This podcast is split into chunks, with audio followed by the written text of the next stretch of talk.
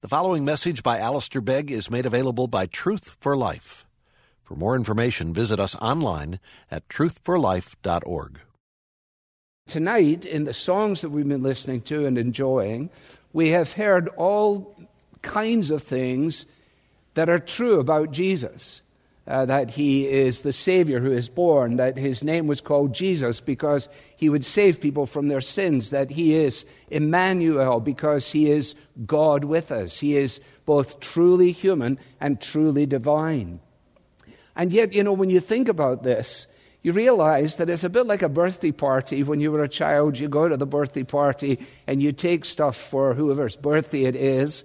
And then, if it was a birthday party similar to I would go to, uh, the, the, most of the children just ended up playing with all the stuff they brought. And people would say, Well, whose birthday is it? You know, where is he? Oh, he's over in the corner somewhere. Nobody, nobody paid a bit of attention to him at all. We just played with all the stuff. And you know, it's a fascinating thing, but you can do Christmas in that way as well. You suddenly say to yourself, Now, wait a minute, whose birthday is this? Why are we actually here?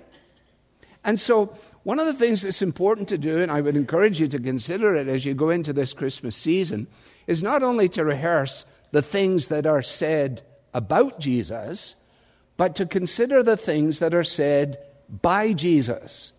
For example, children say all kinds of funny things, and as they grow, memorable things that will be written down and uh, held against them for the rest of their lives.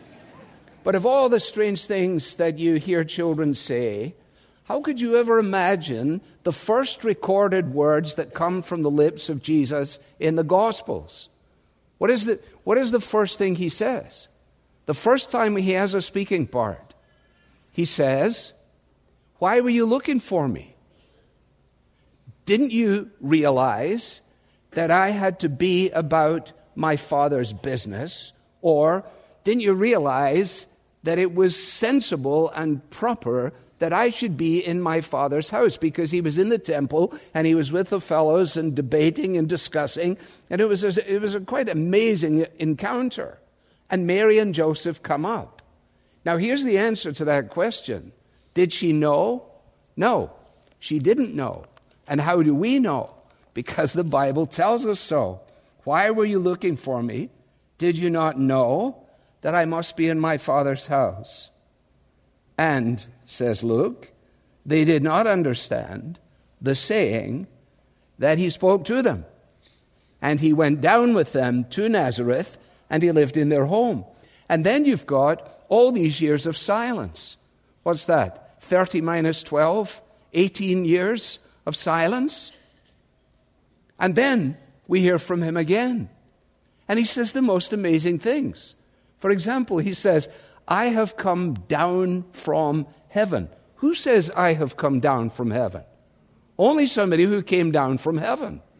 So this boy that was nurtured by Mary, and we now know the answer to the song, is now declaring that he has come down from heaven. And he says, The reason I've come down from heaven is to do the Father's will. And the Father's will is that all who look to the Son, that was himself, and believe in him, will have eternal life. In other words, when he said to Mary and Joseph, Did you not realize that I had to be at my father's business? If you think about it in those terms, then Jesus was, if you like, on a business trip. He was on a business trip from heaven. And the Father and the Son and the Holy Spirit, the triune God, had determined in eternity that since the world would turn its back on God, instead of leaving the world to itself, they would send someone to save the world. And that someone, the second person of the Trinity, Jesus of Nazareth. In fact, he says, For this purpose I was born. It's quite remarkable. And that's why I say to you, you should think about it. Mark's gospel is distinct from the others. They're all distinct from each other. But Matthew and Luke have the birth narratives. John begins back in eternity. And Mark, if you like, gets straight at the business. In other words, there's no birth narrative. It begins essentially with John the Baptist and then goes directly to Jesus. And so I want to tell you what happens when Jesus steps forward. What does he say? Because remember, we've heard lots of things said about him. What about what is said by him? That's why I have my Bible here, so you will know. After John was arrested, Jesus came into Galilee proclaiming the gospel of God, the good news that God still loves the world even though the world has turned its back on him. Proclaiming the good news and saying, the time is fulfilled. In other words, all the stuff in the Old Testament that has been pointing forward is now fulfilled in me. A remarkable claim. The kingdom of God is at hand. Repent and believe in the gospel. Well, that's the word that goes out. The religious people are immediately not pleased. But folks who are wondering about their lives, wondering about their future, trying to make sense of their existence, are very keen to hear what he has to say. And he begins to do miraculous things, which you would expect. If God came down, the surprise would not be that he did miracles, the surprise would be if there were no miracles. And so he heals the leper, and he deals with the demons, and the crowd begins to grow. And he gets up early in the morning and he goes away by himself. And then the disciples come and they find him and they say to him, Hey, Jesus, this thing is going terrifically well, and everyone is looking for you. We're off to a flying start. Now, what did Jesus say? Because remember, we want to know what he said. He said, Let us go on to the next towns, that I may preach there also, for that is why I came out. Okay. So then we would expect that we would have an illustration of that preaching. You won't be disappointed because Mark immediately tells us an amazing story. I wish I had the time. You're glad I don't have the time to tell you this story. You can read it yourself in Mark chapter 2 and verify that what I'm telling you is actually in the Bible because it is of vital importance. It's the story of a man who was paralyzed, couldn't walk. He heard that Jesus was in town and he got some of his friends to take him to meet Jesus. When they got to the place, it was hullabaloo. It was filled. There was no way in, there was no way around it, except they determined through the roof. They go through the roof, breaking open the vegetation and so on, and down he comes. It's quite a dramatic picture, isn't it? If you imagine all of a sudden the, the roof opened and somebody came down on a bed from University Hospital and landed right here. I wouldn't be able to do it. Some of the doctors here could do something, but I would just stand back and let them go. But he, there he comes. And uh, do you know what Jesus said? I'm going to tell you. He looked at the man and he said, Son, your sins are forgiven. What an anticlimax. After all, the, friend, the friends brought him there for one express reason he couldn't walk. Jesus was a miracle man. And Jesus says, Your sins are forgiven. And the Pharisees who were there said, This is ridiculous. This is blasphemy. Who can forgive sins? Only God can forgive sins. Well, they were absolutely right. Only God could forgive and can forgive sins. But what they couldn't figure was that they were in the presence of Emmanuel, God with us. And so they began to grumble and complain. And Jesus, knowing what was in their hearts, he said to them, Let me ask you a question. What do you think is easier? To say, Son, your sins are forgiven, or to say, Pick up your bed and walk? Which do you think is easier? Well, I think they would have probably said, Son, your sins are forgiven. Because after all, how could you tell? Or you couldn't tell. Your sins are forgiven. Have a great afternoon. But if you say, Pick up your bed and walk, and he doesn't walk, then everybody knows you've got nothing really to say or offer. And so he says, in order that you might know, you religious folks, that the Son of Man, which is a, which is designation of God, Jesus, that the Son of Man has authority on earth to forgive sins, I say to you, pick up your bed and go home.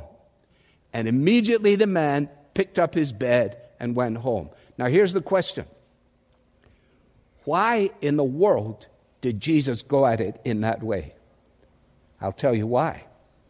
Because what Jesus was doing was putting his finger on the man's and every man and every woman's real need. He thought the most significant need he had was the fact that he was paralyzed. In the way that you might be here tonight and you think your most significant need has something to do with the, the, brokenness of your marriage or the disruption of your home or the fact that you are unsettled by this or that. And you will notice that Jesus was not disinterested in his physical condition. He healed him. And Jesus is interested in all of your conditions, all of your concerns. But he didn't come for that.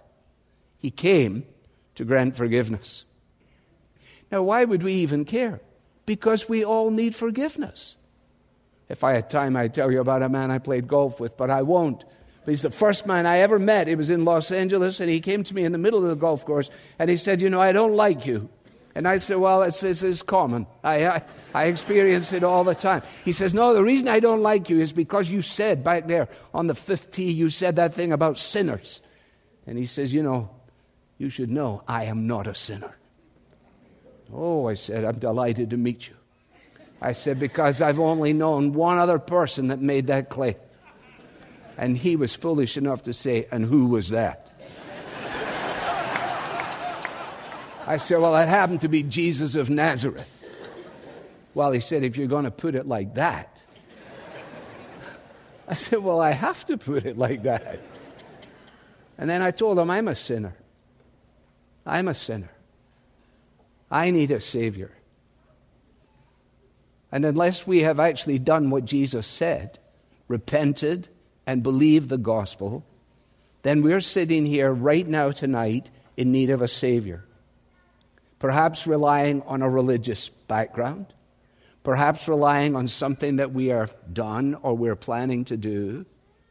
We've heard a lot of things said about Jesus. We've listened to a couple of things said by Jesus.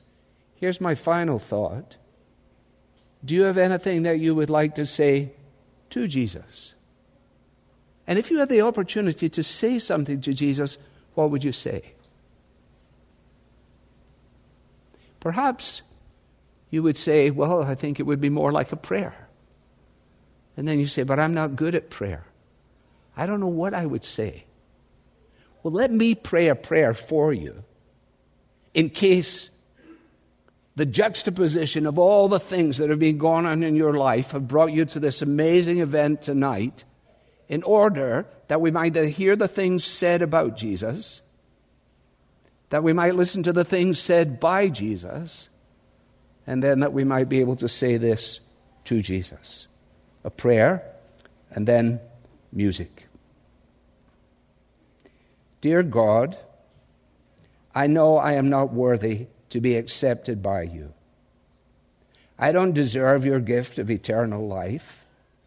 I'm guilty of rebelling against you and ignoring you. I need forgiveness. Thank you for sending Jesus to die for me that I may be forgiven. Thank you that you rose from the dead to give me new life. Please forgive me and change me that I may live with Jesus as my ruler and friend. If this, or something like this, is your prayer, you will be forgiven. How do I know?